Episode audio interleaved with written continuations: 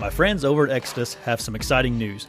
The Exodus crew is now launching the Exodus Vault, a place to lock in significant savings in their website, exodusoutdoorgear.com.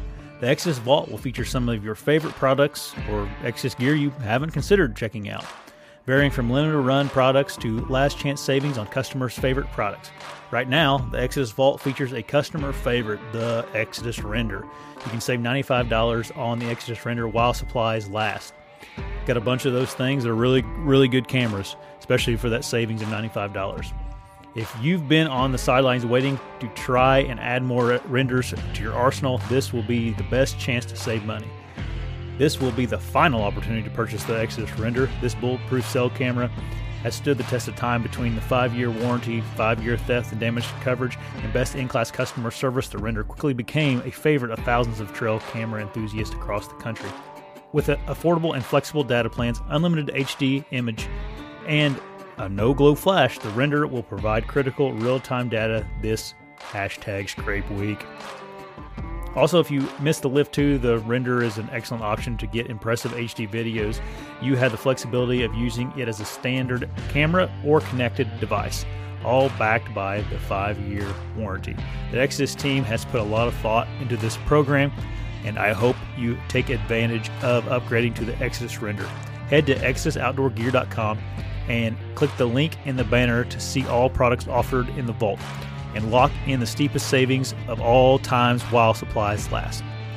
Now is a great time to purchase the render at the most affordable price of all time and experience the Exodus advantage. Additional coupons cannot be used in the Exodus Vault, but to show support for the podcast, please put before the Echo in the notes.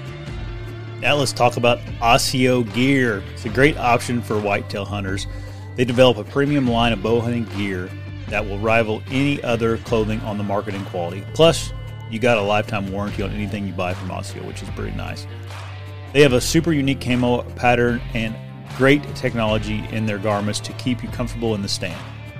So visit asiogear.com, get you some premium hunting clothing. Got a talk to you about Stealth Outdoors, makers of stealth strips. Stealth strips really are a, a product that any hunter, whether you're a weekend war- warrior or a guy that hunts almost every day, really needs to take advantage of. Stuff absolutely deadens your, your gear uh, to make it essentially uh, noise free. If you haven't checked out stealth strips yet, stop buying all the other crappy alternatives like the hockey tape and any other stuff you're trying to use to silence your gear, get the good stuff. Get stealth strips. Visit stealthoutdoors.com. Pick you up some stealth strips. All my partners are linked in the description below. Go check them out.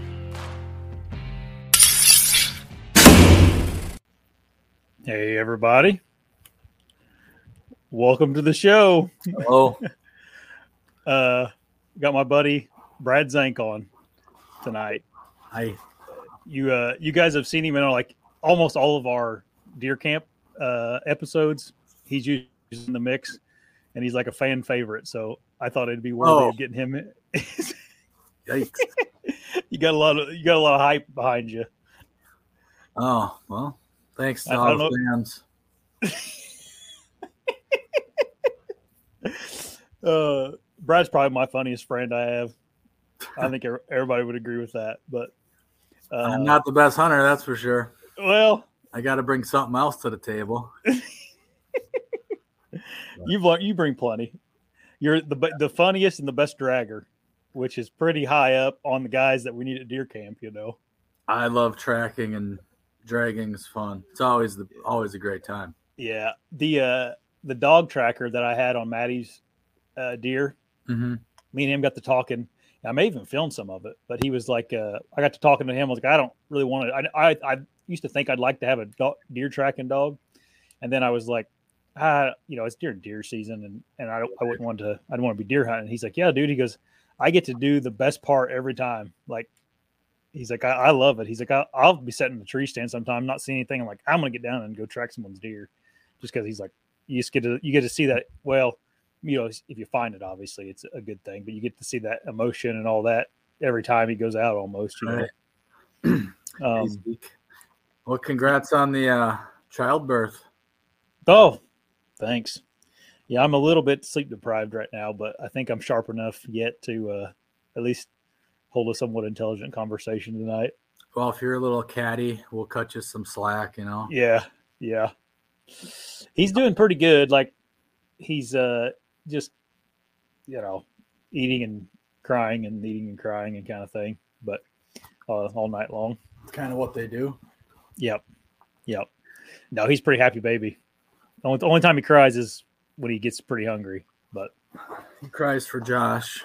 yeah, no, I got to I get all the uh, jobs that he hates right now, like changing his diaper and changing his clothes and stuff, because Maddie had the C section, you know, so Oh yeah. she can't really do much for a couple weeks here, and so I'm doing all the changing the diapers and clothes, and he hates that. And it's like every every time I pick him up, it's for something that he hates. like this kid's gonna hate me, Right. but Right. Well, but it's pretty glad you uh shot that buck. I bet.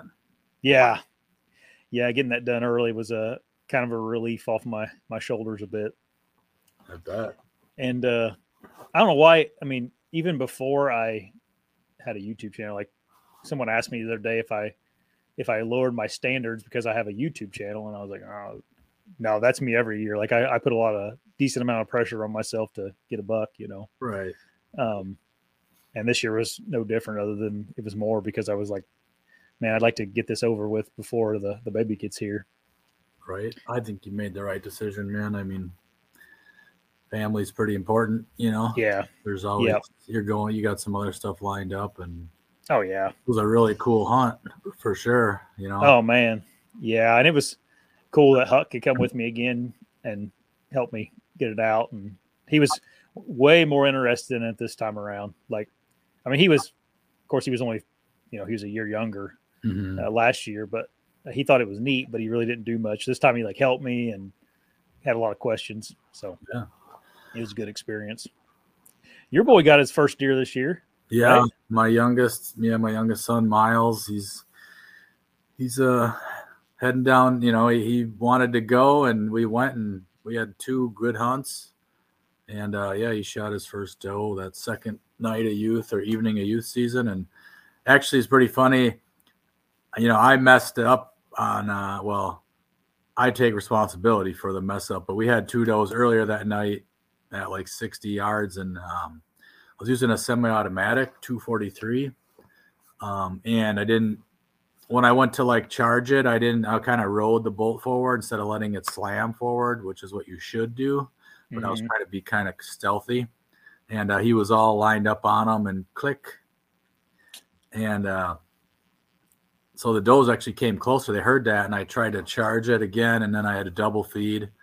So then I mm. pulled the rifle off the sticks, and I was just trying to get one of the bullets out of there, and the jig was up, you know. And then we actually saw a small buck like way out, but then this lone doe came out, you know, I don't know, 20 minutes before close, and he got to smash her, and he did amazing. It was an awesome experience, and you saw the video. I shared it with Oh yeah. people, and he he was like crying and happy at the same time, and it was pretty awesome. Yeah. Oh yeah. I can't I can't wait to you know, if Huck likes to hunt, you know, I can't wait to have that experience with him. Because your uh your your other son, he's not really interested in hunting yet, is he? No, we went out for youth season like two years ago, and he didn't really want to shoot anything, but we went out and uh, he didn't really see much. And he actually was with us the Saturday night of youth season. He just came out with us, but he doesn't. Yeah. He's not against it. He loves being outside. He just I'm not gonna like force him to do it, and Yeah. uh, he just doesn't want to shoot stuff, you know, which is totally fine. But you know, he still eats meat and stuff like that, so he doesn't really fully get it. But you know, in time, Yeah. yeah. Yeah. There you go, Zeke. Yeah, I remember that one. Sports. That's on uh, that's on the stall in army bathrooms. Slap oh yeah. release tap squeeze if, on your AR. Yeah. What I was trying to do. That's kind of noisy. yeah, right. Oh, that's funny. Um anyway, you want to get into what we were going to talk about tonight a little bit? Just me and me and. Zank have some uh I don't know. We're both guys that like to get deep into things sometimes more than like most most other men. It seems like, and Mm. uh, we want to talk about just life and uh, not not that I've I've had a pretty uh, what do you want to say? I haven't had very many struggles in life or whatever, like like uh, or, or tragedies or anything. And but uh, Zank has been around the block in many ways and his uh, These wrinkles. yeah. So he's a good he's a good person to talk about life with. And uh, I don't know. We'll try to relate it to hunting, and it may not even be related to hunting tonight. It may just be like you could listen to us talk about uh, how to become better people and uh, all that. Right.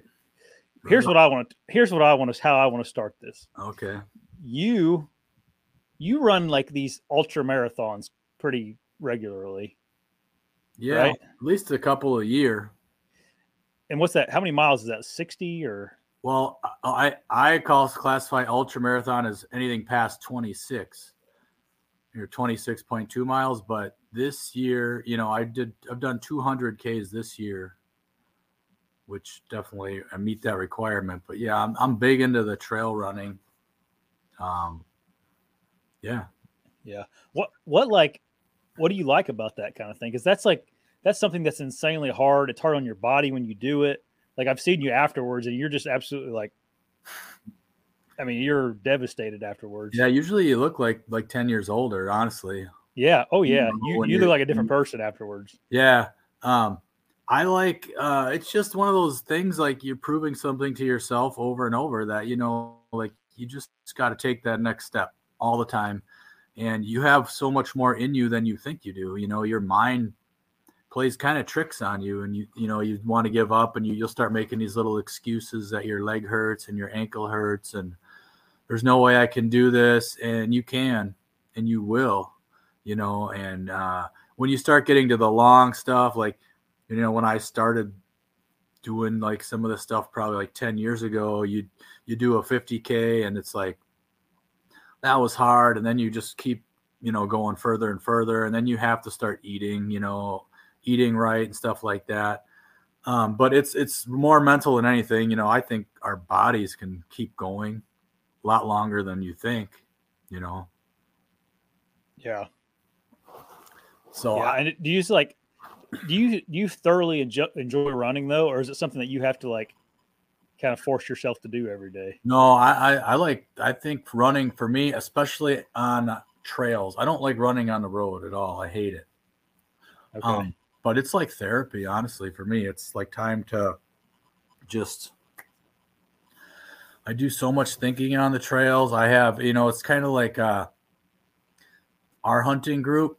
You know, I have a group of uh, you know, dominators, what we call our little ourselves sometimes is just uh the trail dominators and and you know, it's like who's got the dumbest idea? Let's do it, you know, and and we'll go you know, I went to Utah a couple years ago and did a mountain ultra. This year it was Pennsylvania. I uh, did 100k, and then you know this in January in the winter I did one that was, you know, ran all night in the winter, and it just you surround. I surrounded you know myself with guys that like to do that stuff and girls. There's some really amazing women in the community too that are just very supportive if hunters could be more like ultra runners in the way they support each other, it would be amazing because that's some Yeah. of the people you ever meet. Everybody just wants everyone to finish.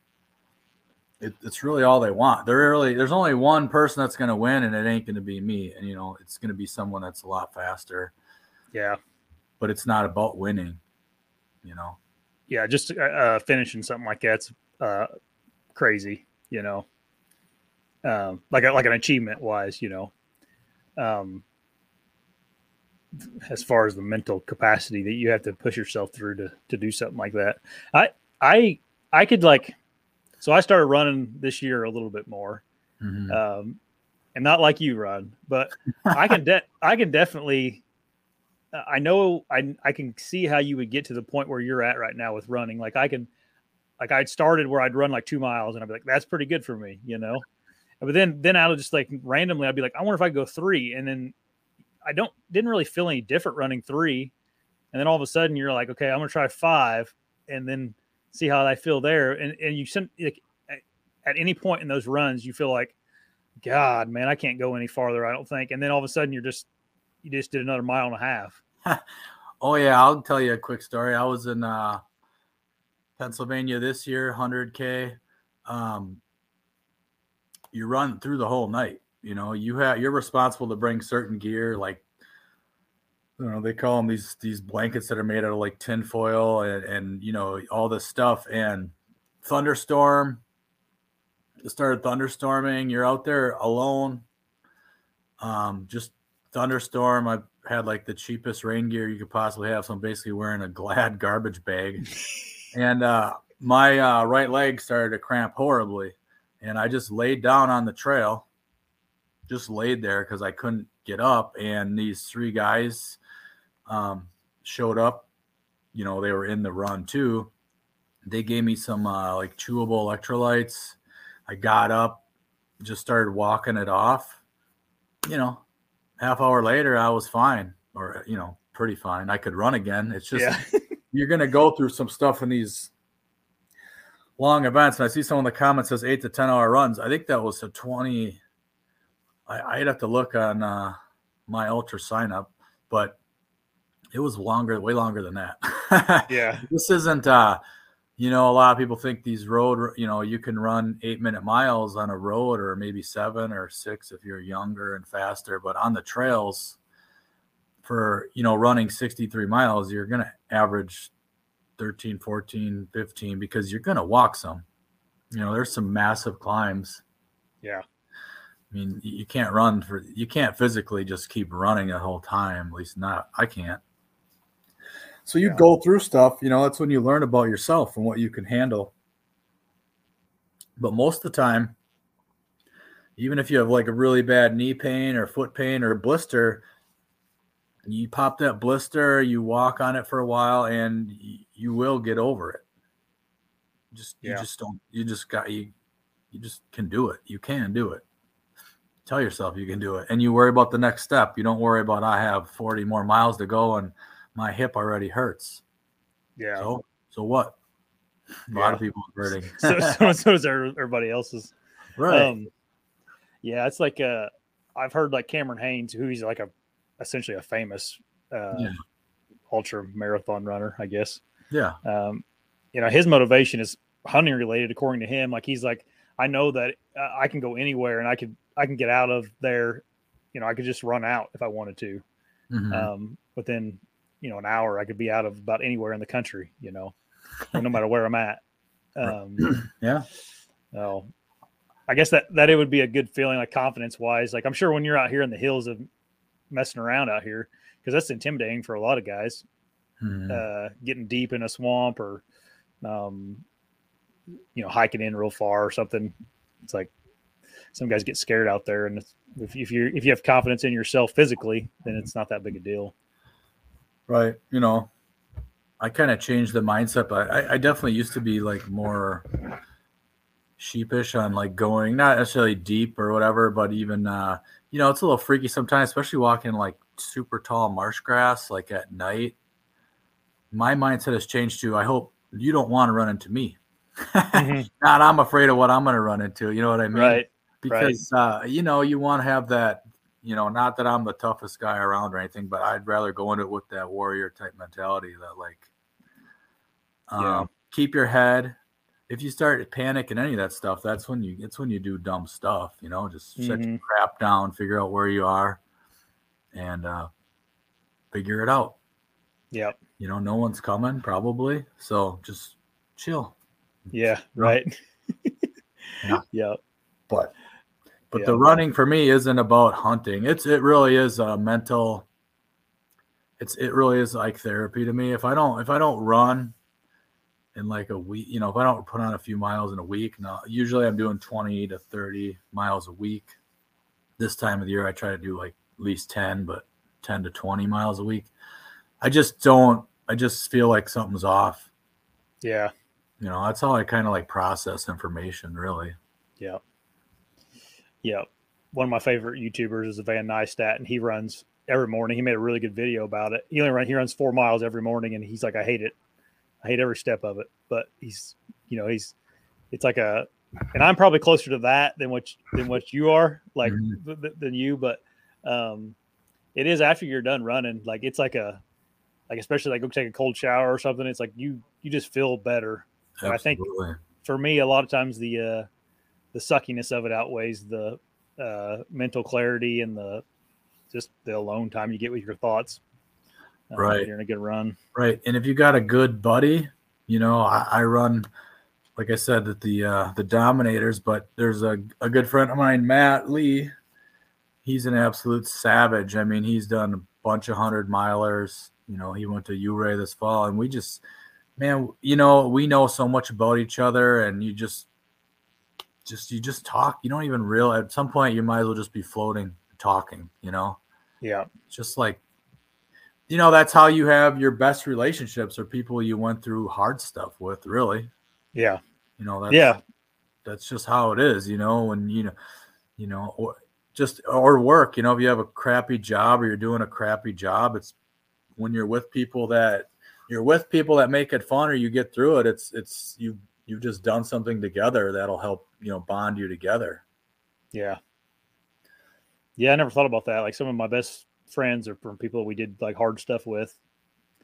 Um or just went through certain times in life that wasn't real fun or we had to do challenging things. Like, remember that time you made your mom? You know, you wrote mom and you filled it in with macaroni noodles. Remember Yeah. that person you did that with?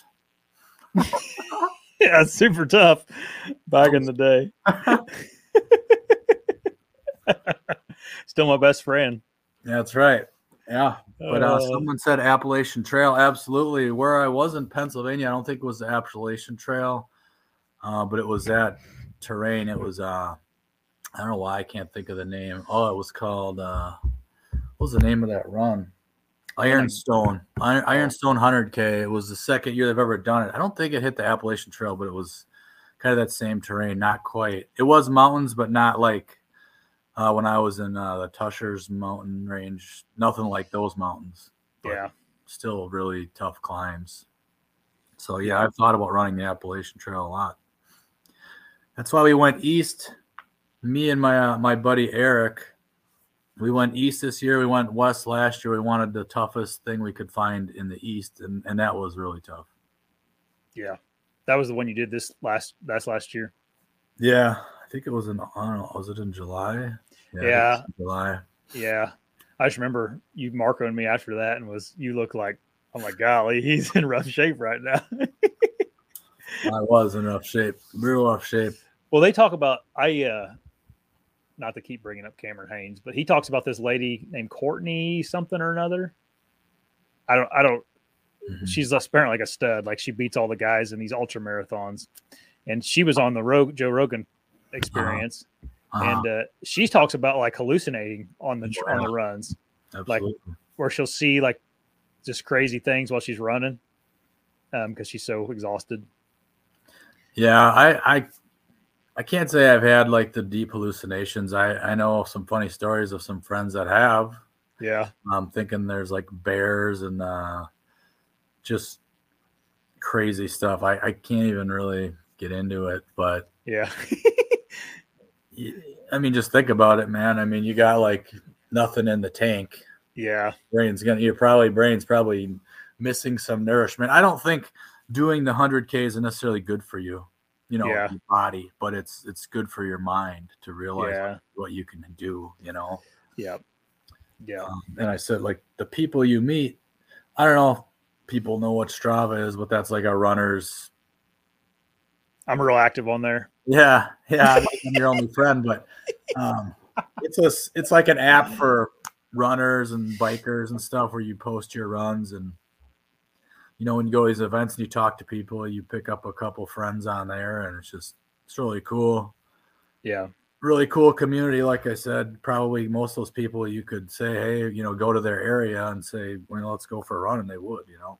Yeah. If somebody comes here, uh, you know, where I live, there's tons of trails and wants to be shown around. Let's do it, you know. Yeah. Yeah. Well, it's it's it's just a really it's a really cool community. It's I don't know how big or small it is, but it's it's it's full of just really top notch people. Really Let's stop talking about running now, Zank. getting tired.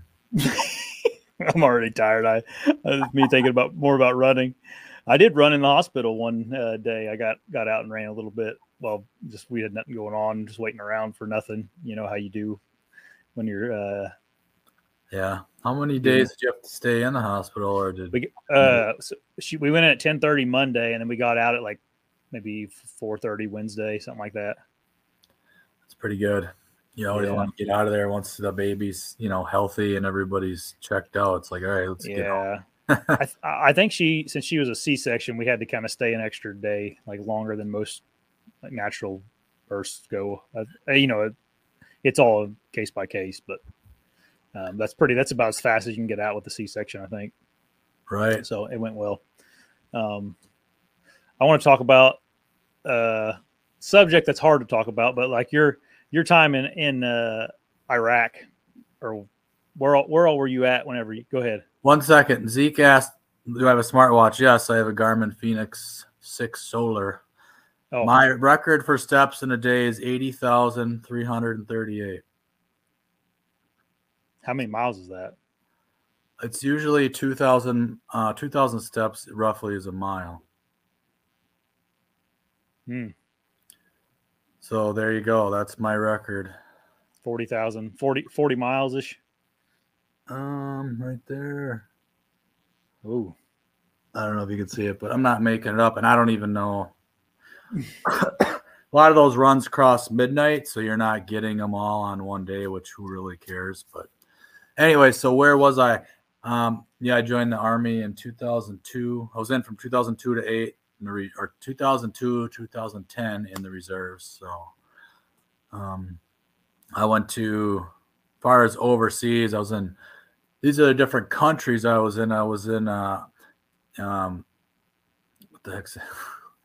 Qatar, um, Kuwait, Iraq,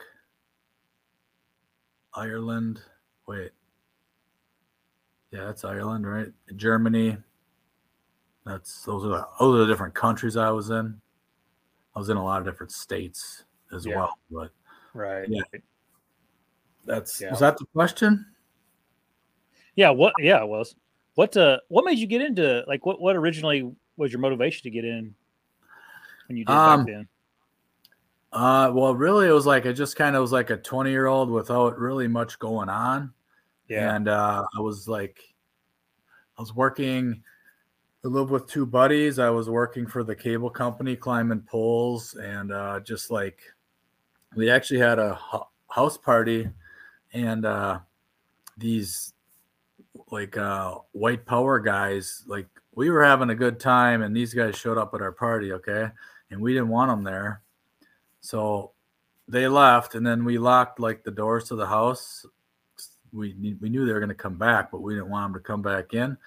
Um, so they broke the door down, okay, and a massive fight broke out in this house. I mean, there was a lot of us in there, and we did not want these guys in here, and it was just chaos. Honestly, it was chaos. There was the carpet was just soaked in beer, and uh, I just was like, dude. And they said they were going to kill us. Like once we got them out, and like basically we fought them off or whatever.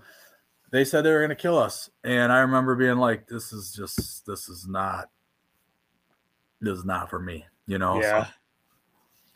I went. And, I was really impressed with this guy that I had met from the army, and I was like, you know, just saw him, and I was like, man, this guy's, you know, he seems really confident, and uh, you know, I want that. I remember talking to my dad, and he's like, yeah, you'd never make it, you know, whatever, and that that pissed me off. So I was like, oh, whatever, man.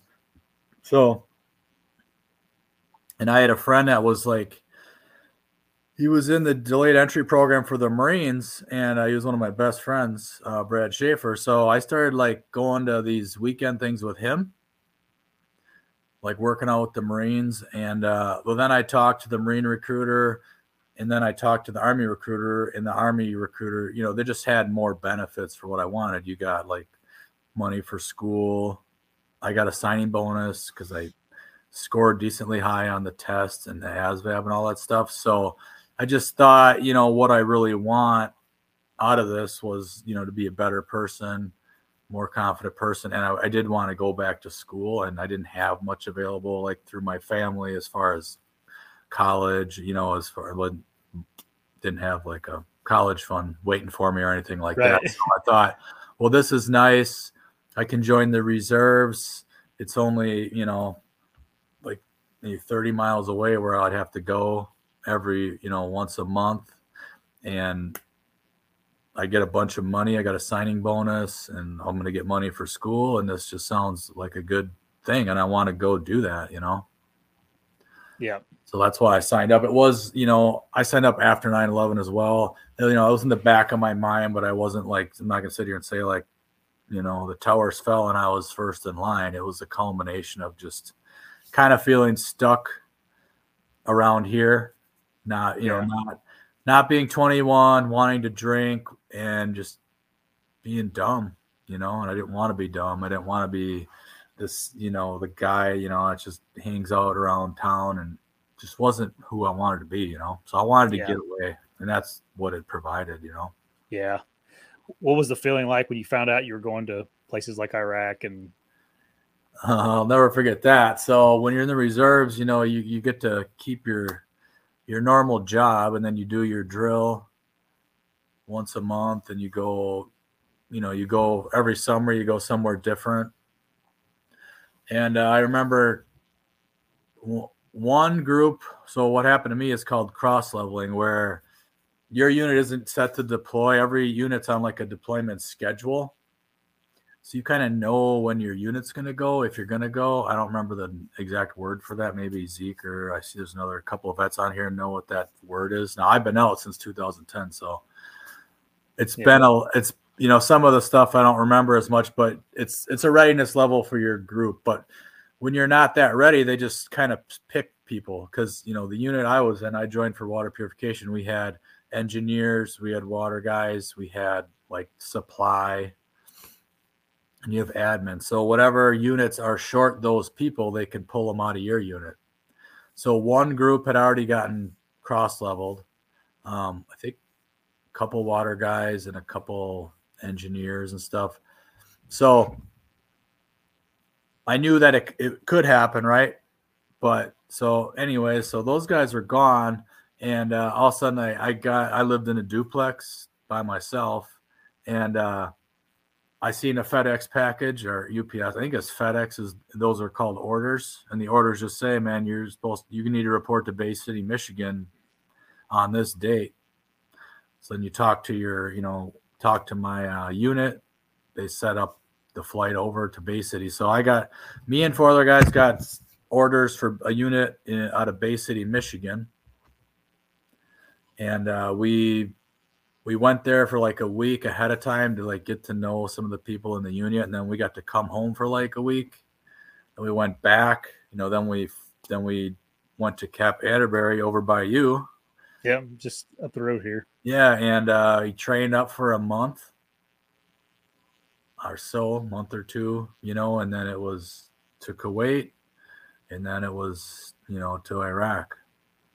So the mm-hmm. feeling when you get those orders is is very overwhelming because you're like, oh man, like this is legit. This is real now, you know. Now I'm not just, you know, doing the yeah. one weekend a month thing. This is like for real. You're getting ready to earn, earn that money they gave you. Yeah. Yeah. well, that's true. Yeah. Yeah. Um, so that, that that feeling is is one you'll never forget. Yeah, I imagine. I like have so much envy for guys like you that have done that. Like, um, I don't know if envy is the right word, but like I just have like I guess respect that you would, mm, uh, you know, take that leap to where you know that is a a real possibility of something happening like that. Like what you know, as mm-hmm. essentially what happened to you and and putting yourself out there like that. Like it's like it's like the most uh I don't know drastic form of flattery. I don't know how to I don't know how to say as a man. you know well, what I mean? Yeah, it didn't end there. That's the crazy part. So, you know, we trained in, trained at Camp Atterbury. Uh, then we flew over to Kuwait, and then uh, basically how it worked for me is, you know, we were part of this company. Um, can't even think. I can't even think of it because I wasn't with that company that long. Um, either way, there was a convoy that went into Iraq, and the rest of us flew to Camp Anaconda. I'm sure some people know what that is. And then from Camp Anaconda, we took um, Chinook helicopters from there to Taji. Okay, so now we're we're there, and we don't know what the hell's going on. We're new jacks, right? We get Yeah. told where we're gonna live, and it's like an old barracks, Iraqi barracks. And uh, and then uh, first thing you do is inventory. Anyone in the army knows that you inventory your crap, make sure it got there. Um, and we got this warehouse where we had our ROPUs, which a ROPU is a reverse osmosis water purification unit. It's a semi capable of you know taking anything, really any liquid, and making it drinkable. Uh, so we're inventorying, make sure we got all our stuff together. And I, I remember we were locking up and walking back to our uh, barracks, we'll call it, but where we're staying, and like an IED goes off right outside the gate, which was like maybe 400 yards from us. Actually, it was several IEDs. They call it like a daisy chain.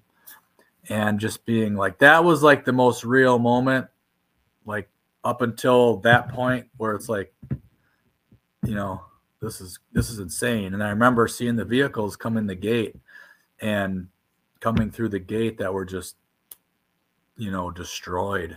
And Yeah. those guys were all leaving in like a week or a month. You know, those guys were all on their way out, you know, and they just got busted up.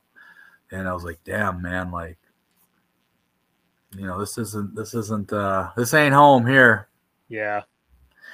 And then, but so what happened was, is they weren't going to give us any water missions because um, the contractors get paid a lot of money to purify water. Like these KBR was a big one over there, and these other basically contractors will will make the water. And so there, and there was just pallets of these bottles of water everywhere, like on base, where you just grabbed them. So when they didn't have a water mission, they then I got cross leveled again kind of unofficially by to the 980th uh, transportation unit out of uh oh is it fort it's in the louisiana right in louisiana texas border. I can't think of it because i never went there but i know that's where they were from. Um someone will know. But either way so their job was convoy security. So that became my job now. And uh yeah so imagine, you know, I'm sure some guys on here were active duty. Now you got the reservists coming into the active duty unit, you know, and uh, it's they definitely have a prove yourself type thing there. You know, you're not usually the most well liked, Yeah. um, but you still need each other or whatever. So after a little bit of getting to know each other, um, yeah, Fort Polk, Fort Polk, Louisiana is where they were from. They are from. Um, yeah, I kind of settled in. My first ever convoy outside the wire was the last convoy they allowed. Not my convoy, but that was the last mission we were allowed to go out of the gate without up armor, without armor. And we did get hit by IED on my first, my first, my first mission. We got hit with an IED. Luckily, it was small and it, and it didn't do much other than blew out our tires, our front tires. But so that was the that was the wake up call right there. That you know now now you're outside the wire. You know it's you and we usually had like five gun trucks, and we would sub you know we would be the security element of say a fuel people moving fuel or whatever. Um, it could be a like an a tank unit. You're move. You're like the the security for these units as they move around. A lot of it was fuel, uh, supplies and stuff like that. So that was my my wake up call. Was uh, you know parked on the side of the road in Iraq, putting new tires on, not knowing what the hell's going on because I'm like yeah. I'm 23, I think, and just a total, just green, you know. But Yeah. didn't take long to, you know, to get less green. Right. Um, yeah. You, y- I'd you say know, that, that wakes you up and makes you learn pretty quick. Right. And luckily that was a good first one because nothing really happened other than we um, got good practice at dealing with IEDs, you know.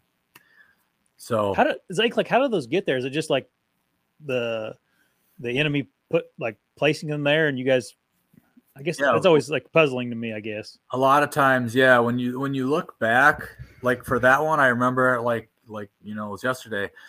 We we just had a I don't know who was with us, but as far as I don't know what we were securing on that specific one, a lot of times we don't know, but there was a vehicle, the lead vehicle was kind of getting harassed by like a a, a truck, like a local truck where they kept slowing down and speeding up and messing with us and then you you start to pick up on that kind of stuff so they were trying to get our convoy bunched up you know because usually you stay a certain distance apart so that if an ied does go off it takes out only one vehicle and the chances of a missing vehicle is higher.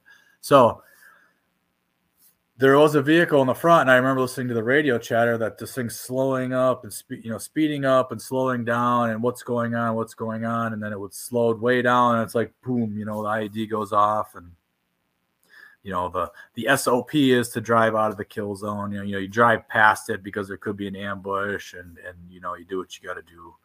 But so that's how yeah and loc usually or from what i was trained or taught it's um, sometimes they would like hold someone's family hostage and say you're going to put this IED here or we'll kill your family or it's just bad guys putting an IED you know they bury it in the road or you know I've heard of them doing stuff like putting mortar shells in, in animals and, you know they're they're pretty ruthless about it Yeah. and a lot of these roads are so blown out that you know it's not like you know it's not like driving on a nice highway or anything. There's craters in there. Yeah. Uh, what what we do a lot of times is you throw a glow stick in the hole so the next convoy doesn't drive into it. You know, or Yeah. I can remember. I'm sure some guys on here that have vets have been on like MSR Tampa and Sword and that, and uh, like you're on a huge overpass and there's just no guardrail. Like I mean, you're like way up there, and it's and you, most of the missions are at night. You know, you're driving at night, not during the day, and just it's just pretty crazy. Or there's so much sand. I remember driving one time, and I can't. You wouldn't even be able to see ten feet in front of you, and you're supposed to follow this convoy, and you're just like Yeah. just another world, man. It really is. There's so much trash Yeah. everywhere. But I've- I have a good life lesson story about my time there that it's a good reminder to people that you don't know what somebody's going through. Okay, that's the theme of the story is you don't know what someone's going through.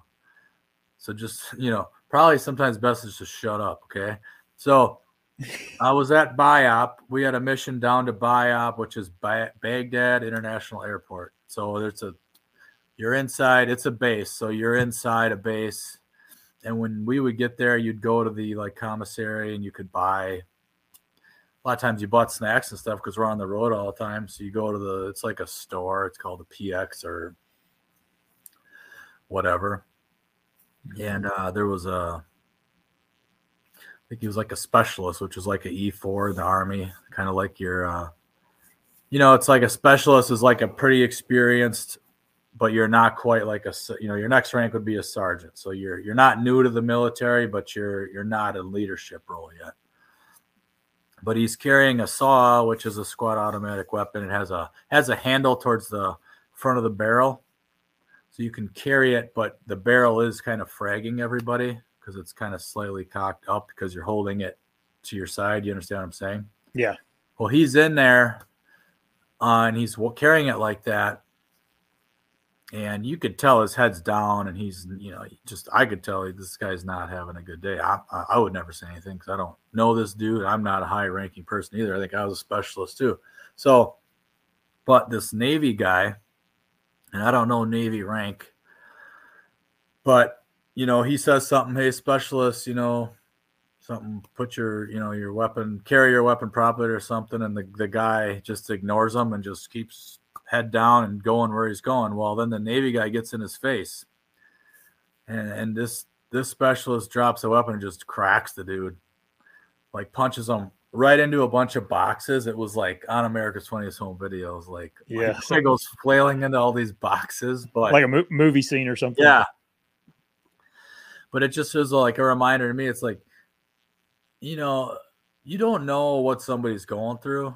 You know, you don't know what's going through their mind. If if they look, if they're having a bad day, uh, maybe just leave them alone, or or try to just send them a smile or something. You know, I, yeah, I that story will always stick with me. It's like it would have cost nothing to just say nothing and let that leave that guy alone yeah, but you know some people want to like pull they call it pulling rank in the military where you want everyone to respect your rank and it's it sometimes is a little annoying yeah. And Overused or yeah, yeah. it's like you know and i think that can relate to real life too you know like you know say you are an accomplished hunter or uh, you know at your job but you and you want everyone to know how special you are it just it's annoying you know yeah, it's so just a way not to be a jerk you know just yeah.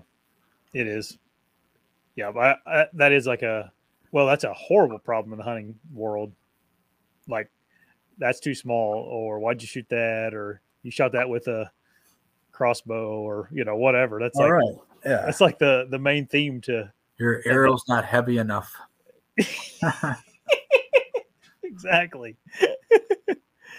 oh man, yeah i like the uh, pt belt i have a great pt pt story for zeke. I was walking out of a Achow hall in iraq and taji and i had my pt pants on and he knows that they zip at the bottom but i didn't have like the bottom inch zipped and uh you know i was gone a lot on missions. So when i would eat at the chow hall i was pretty casual and stuff. Well some of the bases in iraq were getting pretty big and a lot of rank was there. So they wanted you to like start saluting them on base which is foolish. But anyways the guy the I, I don't know what he was captain or a major or something said said something about my pt pants not being zipped all the way so you know when he said something i you know you address him as sir and i went to i like zipped him down a little more but not to the ground.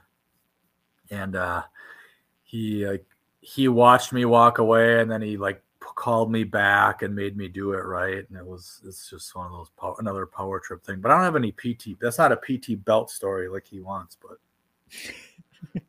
is that like what's the what's that mean? What's a belt? the, PT, the pt belt so there's a pt uniform which is usually like Oh, wind pants and a jacket which is all reflective but then uh army makes you wear this green belt that's also reflective and they're, like so hardcore about it it's it's like it's some of the stuff's so comical yeah, just kind of petty stuff.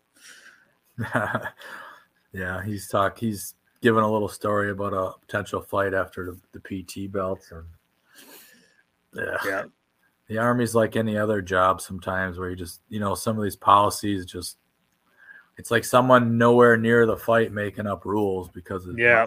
sound good, you know. We've all dealt with that at work, probably. Oh yeah, sounds Uh, like a place I used to work. That military is no different, Yeah, maybe worse. Yeah, probably so, probably so, because there actually is ranking there, like proper ranking. Um, Right. But Oh, this guy says he lives in hunts near Bay City. That's really cool. there you go. I got a story for you sometimes about when I went out in Bay City. Not YouTube friendly though. Oh. That's definitely an adult story. I mean, it's not bad, but Yeah, yeah.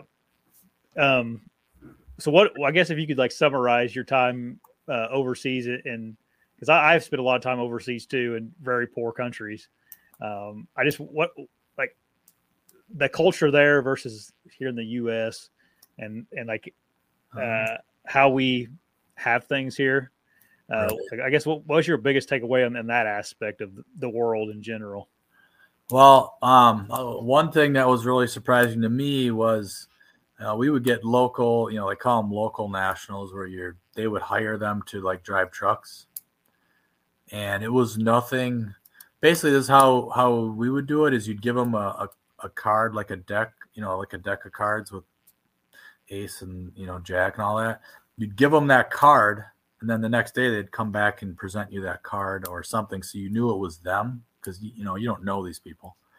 But it would be nothing for like say there was 20 guys it'd be nothing nothing for a couple of them to be murdered in a night like Jeez. the the waste of life is just unreal. Like people, you know, and I'm just as guilty as the other one. Is just like we have it, we have it so good here, so good compared to there, and you know they didn't get to choose that. You know what I mean? Like they were born there, and that's what they know. But, um, Yep. Yeah. You know, I I know I've felt hopeless here sometimes and been down and out, but I mean, you won't even Yeah. a bad day here, you know, you know, other than being actually physically hurt or killed, but Right. you know, you're mad because you can't get your internet up or your your battery's dead on your car or something. It's just nothing, you know. Yeah. It's, it's like Yeah. I I know, and uh, you know, just the rights, you know, over there, everything is status, and if you're not from, you know, a certain family, you don't have a shot, you know, as far as doing much, or you know, it's hard to move up, you know, like you know, and, Yeah. Socially, you're in the yeah, economic ladder. Right. So I don't know. That's one thing that was really shocking. And then you see, you know, we we had an area called the CEM yard, which is captured enemy materials, and you see the stuff Saddam had and how lavish it was. And I never got to go in any of the palaces, but I drove by lots of them, and you see just how amazing some of them are. But yet, every, you know, a lot of people in that country are living really, you know, impoverished and Yeah. you know it's it's sad but it, it's their thing you know i don't know i don't know how Yeah. I mean, I- you know it's not like i want to go there it's not like i don't think it's necessarily our job to go make every place little americas you know but i, I do Yeah. think it's sad that people don't realize what we have.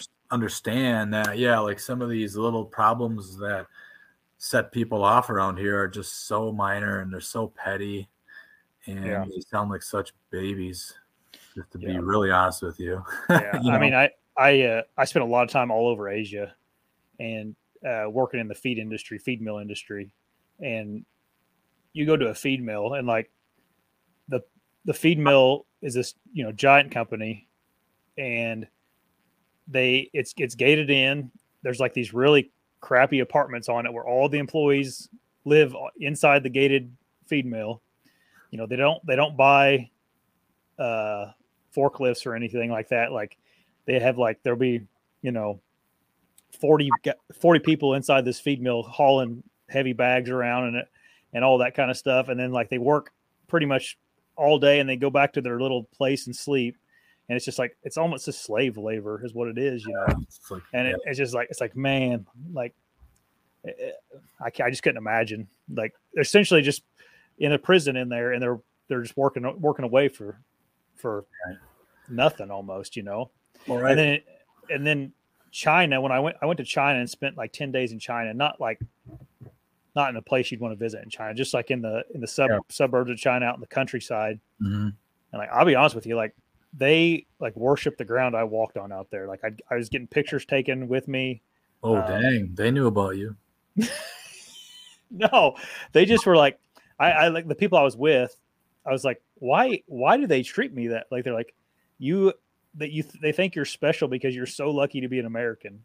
That they that they like, it's like special to them to have someone that's like, it'd be like you know a king or somebody coming in because they're so lucky. Uh, Mhm. I don't know, like it almost makes me emotional talking about it. Like yeah insane. And you like drive through a town, and the town was just like literally shacks that like they were they're put up with blankets and and you know like cardboard, just whatever they could find to make a house out of it. And then Yeah. you know they they got to talk. We got to talking about that. I'm like, that's a city, and they're like, yeah, and it's just that's just a full of those type of places. And then you know they said yeah, and then like a storm will come, and then it will just get destroyed, and these people have to start all over again. It's just like God. That's what they. That's they said. That's the life they live. You know, it's like, man, Yeah. Yeah, so let's all quit being babies about everything, huh? Yeah, right. Yeah, move on. Just because your Amazon package didn't come today. Yeah, right. Poor thing. uh, Yeah, But- it's it's it's kind of sad in a way, but it doesn't take much to start taking that stuff for granted, you know. no, it doesn't. I mean, it's, it, it's natural. Like your problems, uh, everybody's problems are their own, right? Everybody kind of makes your own problems in your head, and, and I don't know if necessarily makes them easier or harder, but just different for sure. Um, Right. But it, it's a good reminder. Yeah, it is. I mean, that's what we're talking about. We're trying to remind some people how lucky they really are, and I'm lucky and blessed too, just like you. You know, yeah. you know, I'm, Oh yeah. you know, there's a uh, in my unit that I ended up with, uh, the 980th. Uh, we had, you know, two two kids. I call them kids. That, you know, are younger than me. They didn't get to come home. I think we sent like five home with, you know, pretty bad wounds. You know. Yeah. So I'm definitely, you know, blessed. If people see the picture you used behind me, I was driving that Humvee that that's on the trailer there when that one got blown up. Yeah. Um, That that that killed the gunner that of that vehicle. That was insane. Yeah. Uh, so like, you know, there's a lot of bad stuff happening all over. Yep. Yep. I'm pretty pretty blessed to be sitting right here, that's for sure. Okay. Let's talk about you got a whole pile of books you're wanting to talk about that you you really like I guess you were uh um inspired by or whatever you want to say. yeah, it's not a pile; it's a few. But I like Hey, a few is a, do a few a few is a pile of books for me. I do find a lot of inspiration in, in reading. You know, I'm not like a massive reader, especially now. I like I like to have the books read to me, you know, by my Yeah. by an app. But um Yeah. I do think I know everyone's probably saw like Lone Survivor the movie, but the book I read the book a long, long time ago. Um, and it's like when you start thinking you're having a hard day and and like you're down and you you remember this book, it's it just it just it just to me it's like it motivates me to quit being a little bitch sometimes, you know. Yeah. If we can say that on here and realize like a lot of people a lot of people have, you know, died or fought for something they believed in and, you know, it's like just man up, man. Do it. You know, like Yeah. feeling bad for yourself about just sad stuff, stuff that you can overcome so easily if you just get get out of your own way, you know. Yeah. So that's a book I, I I've read many times, borrowed up many times. I need to read that. I've heard. I mean, I've obviously I know the the movie. I, I don't think I've ever watched the movie, but um, I, would like to read the book. The book is to me infinitely more powerful than the movie, you know. Okay. and I don't know. Now, hunting book right here, Hal Blood. I love this book. Talks about tracking deer, Yeah. reading the tracks. That's a good book. Or uh, you've read The Benoit Way. Have you read that Mhm. one? I haven't read it. I know what you're talking about. Whatever. That's a good book. Other book I don't have it because I've read it online. Is I like the Jocko books. I like the uh, Dichotomy of Leadership. Yeah. Um, Discipline equals freedom. extreme yeah extreme ownership those are amazing books that i mean i i actually he has kids books that i read to my kids too. Yeah. Marc's Mission and stuff like that. I like those type of books. Um but i also like you know i'm into fitness and i really like this book. If anyone likes fitness it's about uh it's fitness confidential. It's about um i don't want to get on my soapbox about the garbage food that we have in the United States and um, just ways to ways we've been brainwashed to, to eat low, you know, think that fat is bad and fat, you know, and fat fat is actually really good, not trans Yeah. fats. And you know, to me, I, I don't want to get on it because I know it works for me, and that's eating low carb, low sugar, and feeling Yeah. better. You know what I mean? So I like that book a lot those are my that's my massive pile of books. I have read Thank quite you. a few books though. Yeah. I think, uh, mean, I think a lot of people would be better off if they understood nutrition a little bit, little bit better, and just in general, like how as a society we're so. And I think people. Uh, this is another soapbox, but um, I think in the long run, like this COVID thing that happened in the United States was like a. I don't know if it didn't if it didn't do anything else. At least it made people like think about what they're doing and like how like these people that make these rules that we have to follow or whatever you want to say. Like it's not always they're just people like us you know what i mean? Like, i don't know if they have, always know what's going on exactly. And it's good to do your own like like think about some things that people are telling you and making sure you're okay with what whatever they're telling you.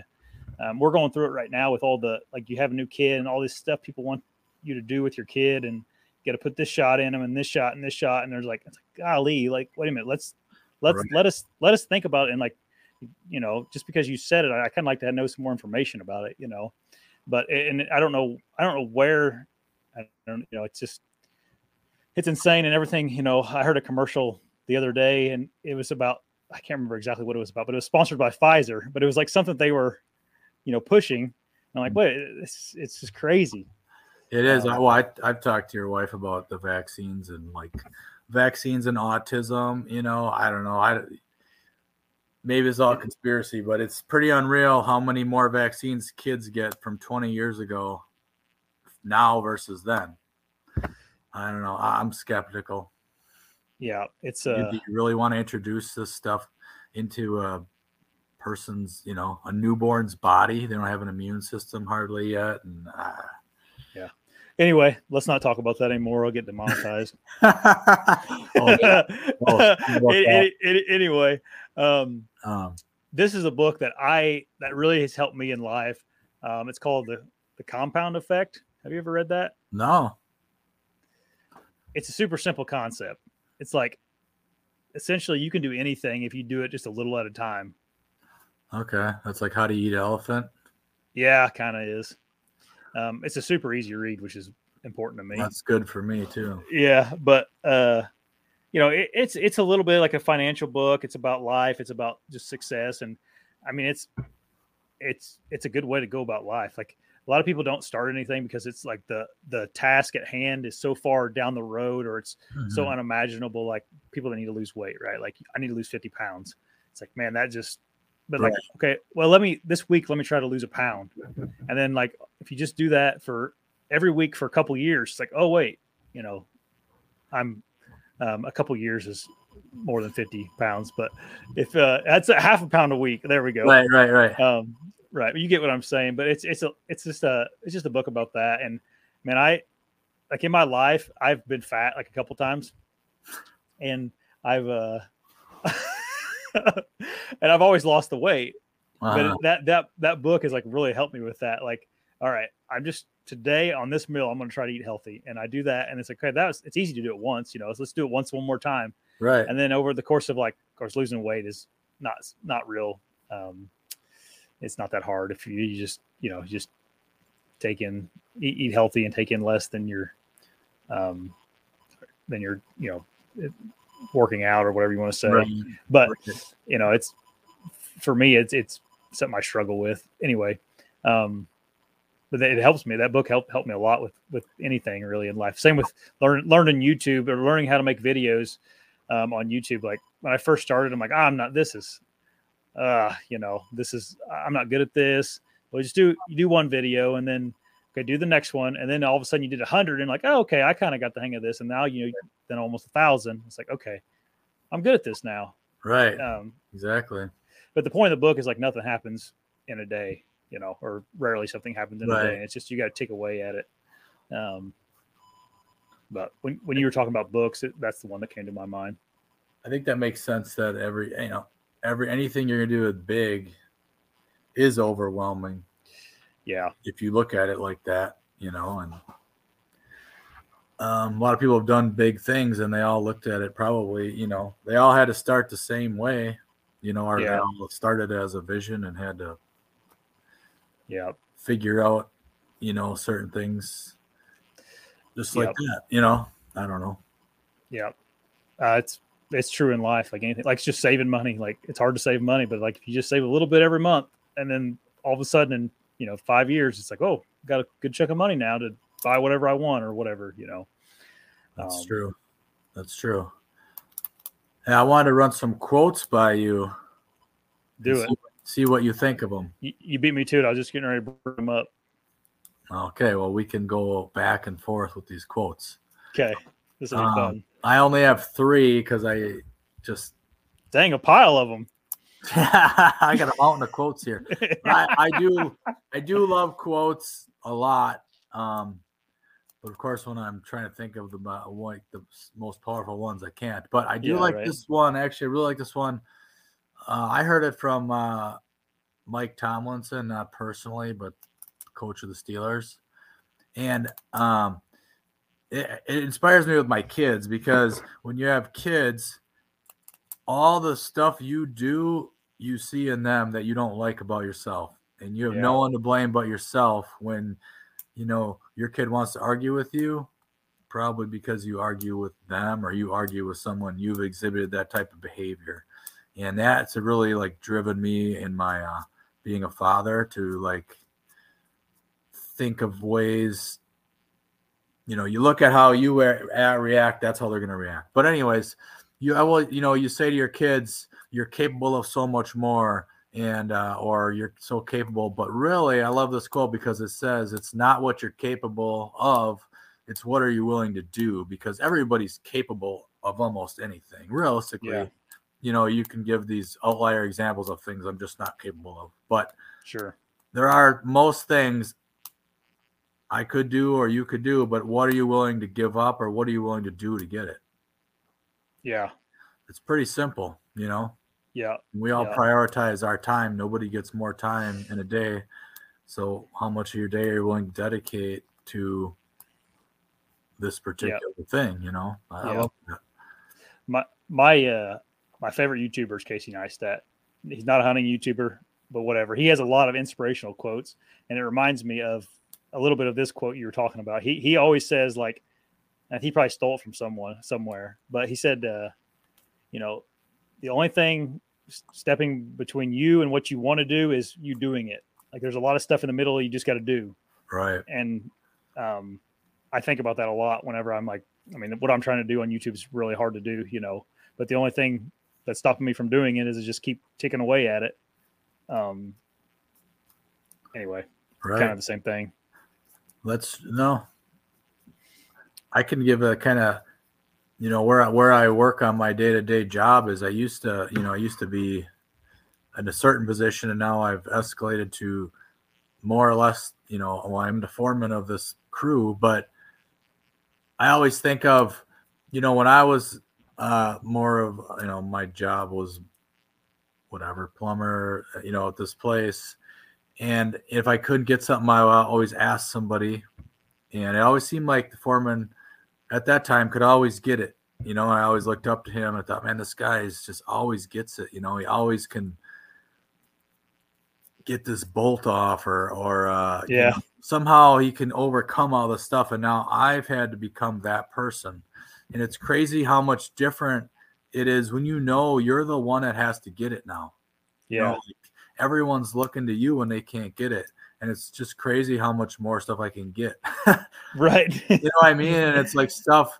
And then it- it's always the same thing I would say is the same things my guys say is you're just going to walk over here and get that right away. And it's like, that's the same thing my boss used to do. And it's like, yeah, it's, it's just the mindset, I think, is just knowing like, I have to get this.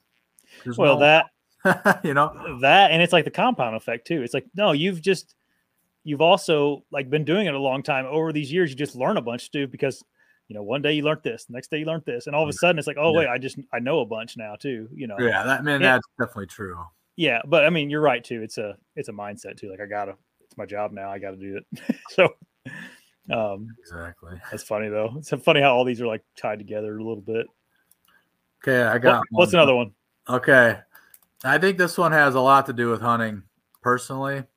It says, and this is from Jocko, it says, if you let your ego, if you let your ego in the way, you will look to other people and circumstances to blame.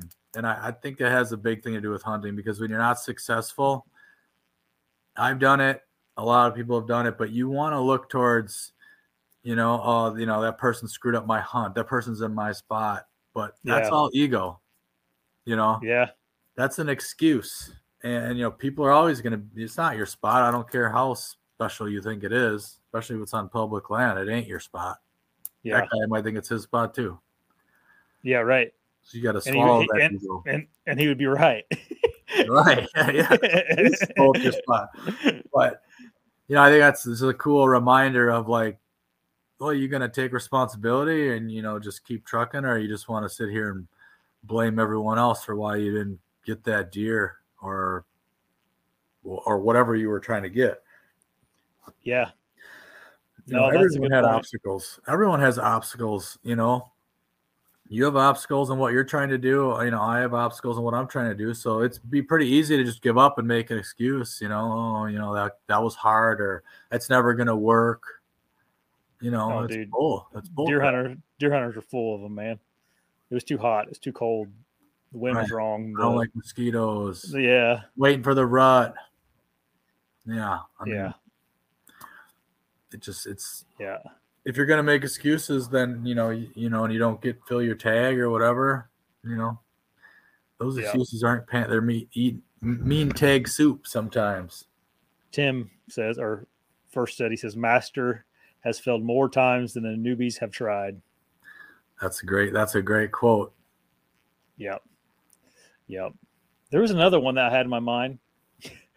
my, one of my favorite quotes ever is uh, uh, from Mike Tyson, where he and I'm, I hope I get this I get this right. It's some, something along the lines of uh, everybody has a plan until they get punched in the face. Right. That's a I good like one for the public land hunter. You know, Yeah, right. because I mean, my first sit of the year, I, I uh, you know went to a spot where I had a card stolen out of a trail camera the year before, and there was a someone had hung a you know a legal stand literally right there, opening morning where I wanted to be. You know, I had planned on hunting there for how long. That's kind of like the equivalent of getting punched in the mouth, you know. Yeah. So, but that is a great, a great quote. Yeah, some, something else that like uh, I really uh, it's another Casey Neistat quote, but he says uh, ideas are cheap. He says it all the time, and like man, that is like in in work or just in uh, what I do every day. Holy cow, man! It is it's it's uh it's something I think about. Like, yeah, I have all these cool ideas, but he's like, those are that's the easy part, you know. Absolutely. And that's the same with hunting. Like people, people Yeah. like got all these ideas about I'm going to scout this, I'm going to do this, I'm going to go here, and then it's like, yep, that sounds cool. Come, come back whenever you've got gotten it done. You know. All right. Or, uh, you know, I know, you know, I have a small business. You, what you're doing is basically a business, and you have to listen to everyone say, all you got to do is this. All you need to do is that. But, Yeah. but you, you haven't done it. You don't yeah. know. Right. Right. It's just so simple, but you've never executed that plan. So, like, if it's so simple, why haven't you done it? yeah. I know. I know. Um, that well, the internet's just full of that stuff, and I, I'm trying to uh, take some of that stuff with a pretty small grain of salt. You know. Oh yeah, yeah. It's just funny how someone, some certain people or whatever, think their opinion's so valuable, yet everything's so easy, yet they haven't accomplished some anything or accomplished what they're telling you is so easy. And you know, maybe that pisses some people off, but that's that's not my problem. If that pisses you off, then you know, in my opinion, you're soft already because um I wish I had a drawing that I, I saw one time where it has a bunch of sheep going off a cliff, right? And it shows, you know, a lot of people live life as this sheep, and I'm not talking political sheep. I'm talking, Right. um, you know, you get a job, you just stay in that job, you don't take any chances with, you know, like what you're doing, taking a chance, or you know, or you know say you wanted to get into this type of business or you wanted to diversify you know maybe a 401k at work and you want to try something different but everyone just you know every you know like my upbringing like from my dad was like hey just you get a job you put money in your 401k everything's going to be okay well i don't that's bull crap Yeah. That's what everyone's doing. So that that's not the answer, in my opinion. You know, like I'd rather have do that, and then I want to be that person that's going against the sheep, trying Yeah. other things sometimes and doing other things. Hey, thanks, thanks Tim for the compliment on the beard. But uh, you know, like most people, like I don't want to take advice from someone that's one of them them sheep that's Yeah. going the same way everyone else is going all the time. You know, they have great I you know, they they have the they love to hear themselves talk, but they haven't done anything. Yep. Not that I've mean- done anything either, you know, and, and so you can take what I say with for nothing, but I'm just not content with that. Yeah. Oh, you mean you're preaching to the choir with me? I, that's, I mean, that's, I, I don't know. Uh, um, I just, to me, life has to be more than going and working someplace for somebody that's making millions of dollars. You know, it's just like that's where I was at with with life, and um, I just wanted to do something on my own and and do try to do something that I love for a living. You know. Yeah, Um, awesome. And that I commend you for that. That's some that's some, you know. Yeah. You know, I got it back, you know. Yeah, I know. you're you're good though. Um, yeah, and I I had a good job before I, I left it. You know, I still do work for them from time to time, but um, it was uh far from like my favorite thing to do every day. I didn't wake up in the morning, but heck yeah, let's go to another feed mill. You know. Right. yeah. So you had a crossroad. You know, you you had a job that was, you know, what some would say. Why would you walk away from that? It's probably you know Yep. Plenty of money as far as you're content with the money, probably fair amount of security. Why would you walk away from that? You know, that's what's I would call like conventional logic would say. But then you have this part where you're just not happy, you're not content. You know, like you said, life is more than than that. You at least you want you want your life to be more than that. Yep. And uh, that's why any you know anyone who's willing to go out and go after it, eh, I admire, and those are the kind of people who advice I like to take. Yeah, and I mean, we uh, I spent my twenties kind of kind of working hard. Where we, you know, me and Maddie, you know, um, didn't do anything stupid financially, or you know, get ourselves in some type of a mess where we have to worry about you know paying some outrageous amount of money. And I live in a pretty simple house and that kind of thing. So, um, you know, I, I we take a lot of uh, we uh, we took took away a lot of amenities to be able to do something like this. You know, but um, you know, we could have bought a half a million dollar home uh, at the age of 30 and then been, you know, Buried. buried and all that stuff. But we didn't, you know, we, tr- we tried to live within our means. And when you do that, you do have a lot more freedom in life, it seems like. So Like, yeah, I mean, I'm driving your old car for crying out loud. that's true. Yeah. Old Honda. Oh, okay, I got, also, I got another quote. okay. Let's hear it. I really like this one. Um, no growth in the comfort zone. So, you know, like you could have Yeah. stayed in your job, but you wouldn't have evolved, right? Yeah. You know, like some people, some people are, and I, being uncomfortable is normal. You know, being uncomfortable is a normal emotion when you try something new. That's not something to fear. It's No. scary, Sure. but Oh man, like my uh my comfort uh in my old job, one thing that I really did uh, become much more proficient at and something that I was terrified of is public speaking. Like when I started that comp at that company, they like that was part of the job. Like I was going to do a lot of public speaking Mhm. and I was like, "Oh man, I don't know if I can do that." But I'm like, "Man, it's like it's a it's it's a, lot of money, a lot of you know all that kind of stuff, and I got to just got to figure it out because it's Mhm. what's best for us, you know." And you do like you get up there and you're scared to death, and but like you don't die the first time. You know, you think you're going to die, you don't die, you know, and then and then all of a sudden it's like after you know a hundred of these things, it's like okay, you know, I, I know how to. You still get nervous or whatever. You still it's still uncomfortable for a lot of reasons, but right. you learn you learn how to overcome some of the things and not just public speaking. I mean, I think for the most part, if you're not afraid of public speaking, you're an outlier. But um, Right. Yeah. I mean, but you grew, right? Public speaking Yeah. didn't change. You No. changed, you know, like you evolved to make that you just, yeah, you got But- a lot of people would have uh, saw that job description and been like, nope, not doing that, you know, because I'm Right. uncomfortable. Not the Indiana Hammer. Oh, and I, there's like I don't know. We're we're talking to this like we're uh, some we've made Yeah. it or something, and no, we haven't. Like still, we couple of Mo- we mostly suck, you know. right.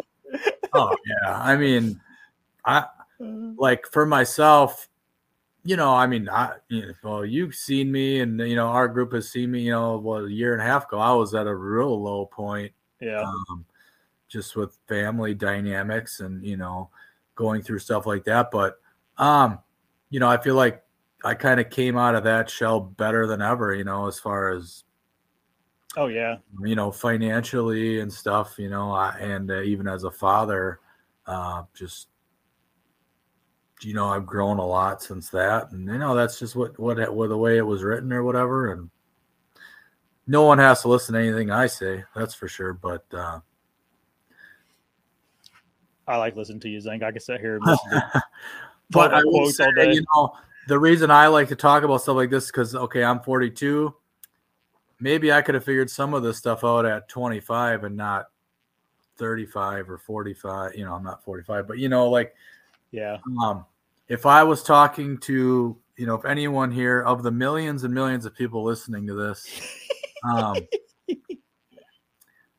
uh if if if you could take some of this stuff and, and realize what the most important things in life are um is i think it's relationships.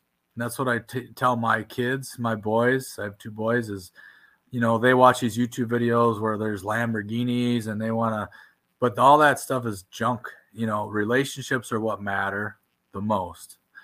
You know i would say other than things like faith and other stuff like that but as far as in your day-to-day relationships are going to open more doors yeah, um, than almost anything. Um, I just I think that's so important. You know, when you're young and dumb and you think you know all this stuff, I put a lot of thought into like when I read the comments on my video. The stuff people say doesn't bother me. What bothers me is why people say it. yeah, It doesn't hurt me. I don't. You're not going to hurt me by telling me I took too long of a shot or whatever comment you said. It doesn't bother me. yeah. Too light arrow. But why? Yeah. Why do you feel the need to say it? That's what I was thinking about a Yeah, lot. Is what do you expect someone to react to that and do? Like, oh, can we hang out and, and compare arrows or something like? But what I think it comes from is an immaturity, and you want to be heard. You know, you want people to hear you, right? So you want to feel that value. And what I would challenge people that say that is get skilled enough where people ask you, you know what I mean? Get to a point where people want to know what you have to say.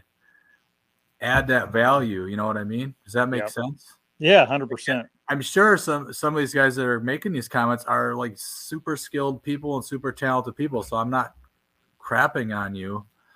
But when you force your opinion over stuff like you when you say stuff based on knowing next to nothing, it just comes across as very arrogant. Yeah. But- well, most people in the uh in the YouTube comments section, which is almost almost not even worth like talking about it, but like um you know, they they have such a small uh, knowledge of what's going on in on a on a deer hunt. I'm talking about just deer hunting. Like Yeah, yeah, yeah. like what we put on the on the YouTube is such a it's like a you know, it made the hunt maybe five minutes long of something that took you all night to do. You know, it's like Oh, right. Yeah. yeah. uh, we can't you can't put every scenario and every thought that was in our mind on the you on YouTube. You know, it's just impossible to do. So it is weird. It's a weird. It's a weird thing to want to get on the um want to get on the on YouTube and hit the dislike button. Like that's a weird thing to want to do. Like, right. Yeah. Yeah. To, to waste your time doing something like that. But Exactly. I, I don't know. I maybe I'm just getting too deep because I think I, at some points in my life maybe I was that guy that wanted to like wanted I thought I knew something and so I thought I, I wanted to like people to know that I knew this or that you know and it's it's yeah. now where I'm at in life is you know in my profession people call me all the time and I don't know everything but I know how to get the answers Yeah. you know, or when it comes to the stuff that I'm good at, people call me and ask me. I don't have to force my opinions down their throat and let people do what they want to do. Yeah. You know, you provide options, you know, and if I want to, if, if I don't know where to hunt, I'll ask you or Gary or Eric or, you Yeah. know, Tim or something. I'm not Global, maybe global too. global. If I want like a 300, you know, word article, I'll ask global, but I'm just saying, like, I, okay, what would like, what do you look for, like, in a friendship? That's I wanted to like, I think that's important to talk about because you know my circle is small. Yeah. You know, I basically have two groups of friends. It's like hunting friends, Uh, probably three groups: running friends, and then it's like probably like just friends I've known over the years that I probably don't chum with very much, but I still value them. Yeah. But if to like make a new friend right now, you, you it's it's gonna be tough. Yeah. no, I know. I I say it all the time. Like sometimes I'm like, I feel like I have too many friends. Sometimes it's a bad thing to say, like, you know, but I, I feel like in the manner like I feel like I neglect I neglect certain people because I just don't have the the time or the energy to devote to as many people anymore, you know.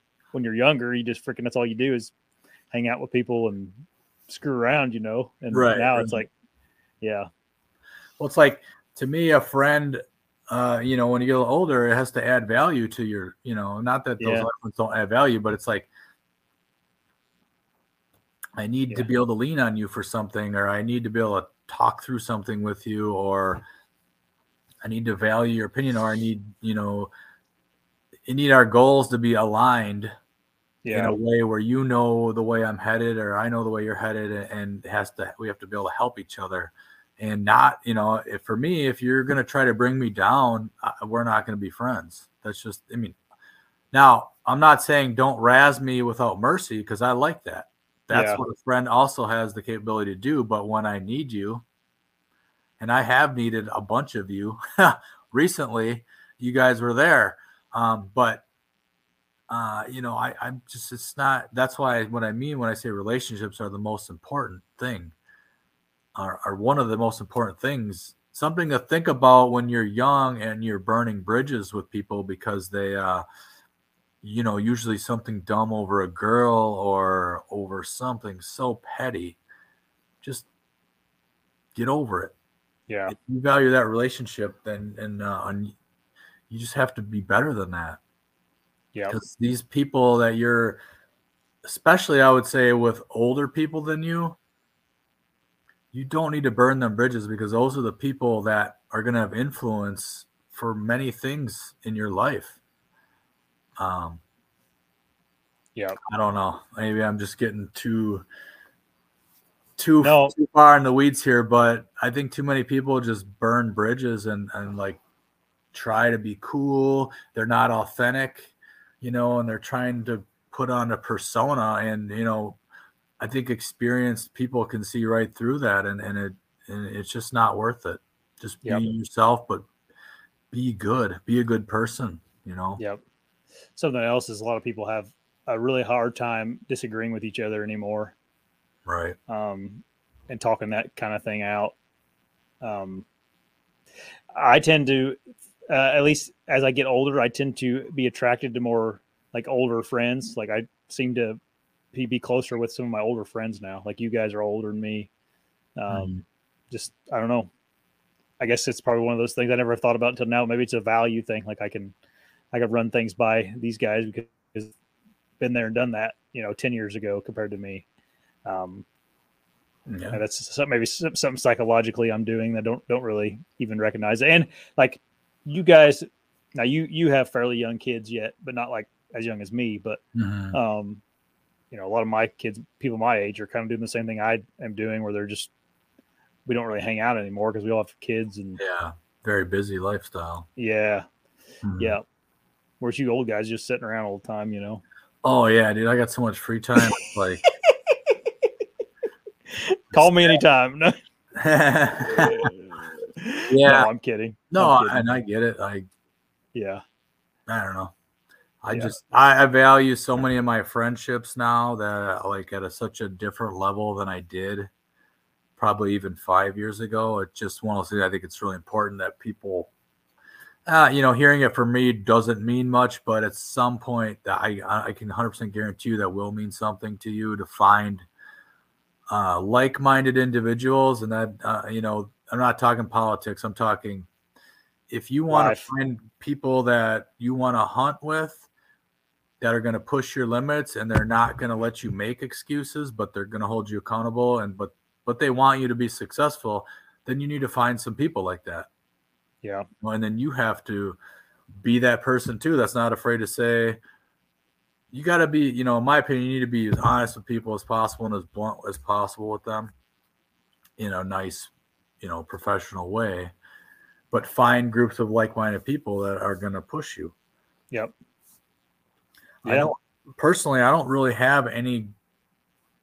Everything I'm doing right now, I'm doing with purpose in my life. Realistically, Yeah. Right. you know, and having discipline. You know, I, I'm big on discipline, but I, I want to challenge you. What's what's going to make your life worse if you're disciplined? How is that going to make your life worse? Tell me. Like what what what in your life is going to get worse if you're disciplined? Unless you're just like sitting around and like being fat and lazy. That that would Right. be the only thing wants that to would be get weaker? Right. Who wants to be Right. weak? right. You know what I mean? So there's really no downside to being disciplined other than maybe it's going to be uncomfortable till you Yeah. understand, till you, you know, Yeah. up. Till it's not. Yeah. Yeah, you know, I mean, that's another thing I do with my kids is like you wake up and make your bed. There is no exception. Yeah. I've heard the excuse. I know you're going to get it. I know you're going to sleep in it tonight and it's going to get messy. Make it anyway. Yeah. Doing that, you know, Do you do you make your bed every morning? every morning. Really? I do. I get up at 4:40 almost every day. Work out, then I go to work. Then I, if I don't have my kids, then I usually go to a job for my business. Yep. Well, this time of year, I try to hunt, and I still don't hunt as much as I'd like to right now because I have these relationships with people, you know, that I I feel obligated to do work for because I value them, and I want to, you know, I don't want to burn relationships, but um, yeah, because you know, like I talked about kids earlier, how can I tell my kids to make their bed if my bed isn't made? How can I tell my kids not to argue with people if I argue with people? How Yeah. can I tell my kids to try a new food if I don't try new food? How can I tell my kids not to yell at me if I yell at them? Yeah. You can't. You're being a hypocrite. So you you know like kids are a great a great vision of yourself Yep. and it's it's it's it sucks sometimes it sucks Yeah. sometimes when you see the worst part of you or something in you and you go hmm I, you know i taught him that inadvertently and Yeah, I know. i want to that's not who i want to be i've had to make some real hard changes um, or try you know i still struggle but i think we've talked about stuff with kids before and how um, you just th- if they do something it's because of you yeah. Much yeah, they're people they're don't learning want to from hear you. that, yeah, especially That's when they're young and not even at school yet. Who else would they learn it from? right. Right. They don't. They don't teach Yeah. themselves stuff. They, if they whine and you reward that with a you know a cookie, Yeah. how do I get a cookie then? Right. I whine. You know what I mean? Like it's it's brutal. It really is brutal. Oh man, yeah. brutal as reeling as Well, realizing think, that stuff. Zank, I think the biggest thing is is like I don't think I don't think most people are um aware enough to realize that's what's going on. I think they just like like my kid's this way. Like, god dang it, this kid, I can't, you know, I can't do anything with this kid. It's like, well, maybe that's why, you know. Um, Right. so I think it's good to like just even to mention that because if people don't think about that.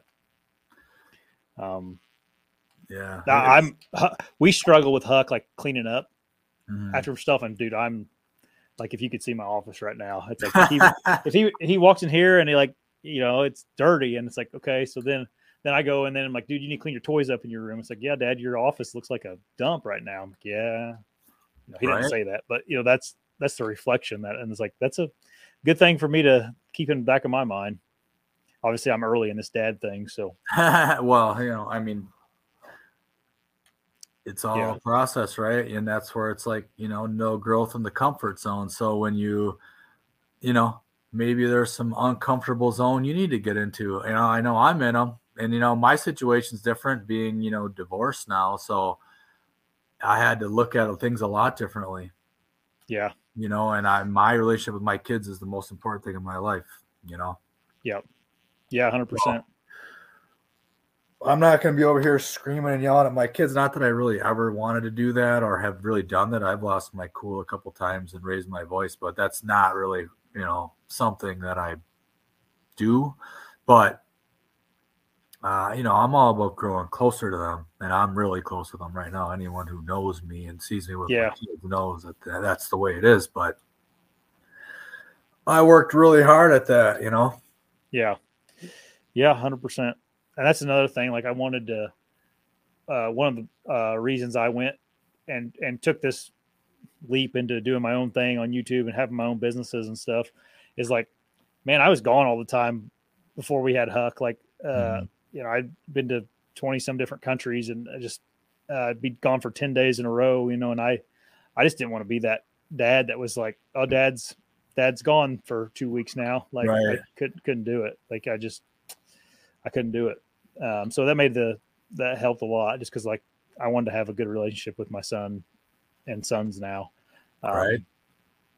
And at the end of the day, someone um, someone kind of well, for one, go back to we we live in the in America here. So like what's the worst that's gonna happen? Like this fails, I go freaking get a job. Like it's not Right. Yeah. it's yeah. not like like like we're not i'm not dying doing this you know um and then uh secondly it's like someone told me something one time about um like as a kid and, and like uh, you know you just said this but like as a dad your your world revolves around them at, at this particular moment in their life and um probably the rest of my life but uh like i'm thinking back about my dad like i never cared how much money my dad made i didn't even Right. didn't even register to me, you know, Right. my mom or wh- whoever was, you know, Mhm. bringing in the money in the family. And it's like, and like, uh, we as parents get so like, I want to have all this money for my kid. And it's like, I don't know if that's, you know, it's important for sure. You gotta, you gotta provide what they need and all that. But like, it's like, I don't know how important it is compared to like, I need to be present and available when they need me. And, you know, it's tough. It's a tough uh, balancing act. But absolutely. It, Um, it is. It, and no one, you'll never be, you know, I know I'm never perfect at it, neither will you, you know, no, but you never give up on it either, you know, you never throw in the towel. Right, right. And I just didn't feel like at my old job, I just didn't feel like I'd be lacking in some of those areas where it's like, hmm, you know. Um. Anywho, Well, what else? Are we good? Uh, yeah, I mean, I had other, a few other notes, but I, I don't, we don't need to hit all of my stuff. Go, well, what are you gonna say? I don't care. Well, I I wanted to touch on like just cutting out toxic people in your life too. I think that's Mm. really important. You know, I've had to deal with that. Um, Yeah. just with people that um, you know, interests don't align with you and maybe they're very negative. I don't have any real bandwidth for that or um I don't know how to put it, but it's just No, I- you got to know when is enough with certain people and just be done. Yeah, Be done with them, or if someone's done with you and you can't do anything about it,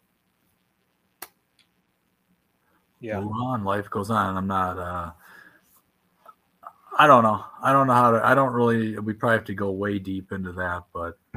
Um, well, no, it's. I mean, I've had people, and, and these, um, these are people that sometimes kind of you grow apart from naturally anyway, because you just naturally not want to, um, you know, those people are hard to be around sometimes, you know. Um, but I, I completely, a hundred percent agree with you. Like if, if you know, some people that, you know, if, not that there was very many people like this in my life, but like people that thought it was stupid for what I was doing or questioned me on what I was doing or thought it was dumb to quit this big Mhm. job I had. It's like, eh, you know, instead of being a uh, supportive figure, they were more of a, a hindrance, you know, on it than you know those people kind of done, you know, done with them. Right. No, that's what exactly. And Zeke mentioned like these people that complain all the time. You know, this it's this fault. It's the same thing with the ego getting in the way. It's never your fault. It's always some circumstance or hey, Josh, this isn't the right time to start your do your thing. There's too many other YouTubers. Don't do it.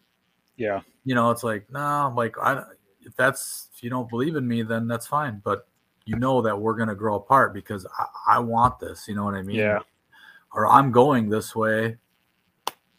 Yeah, You know, this is what I want to do.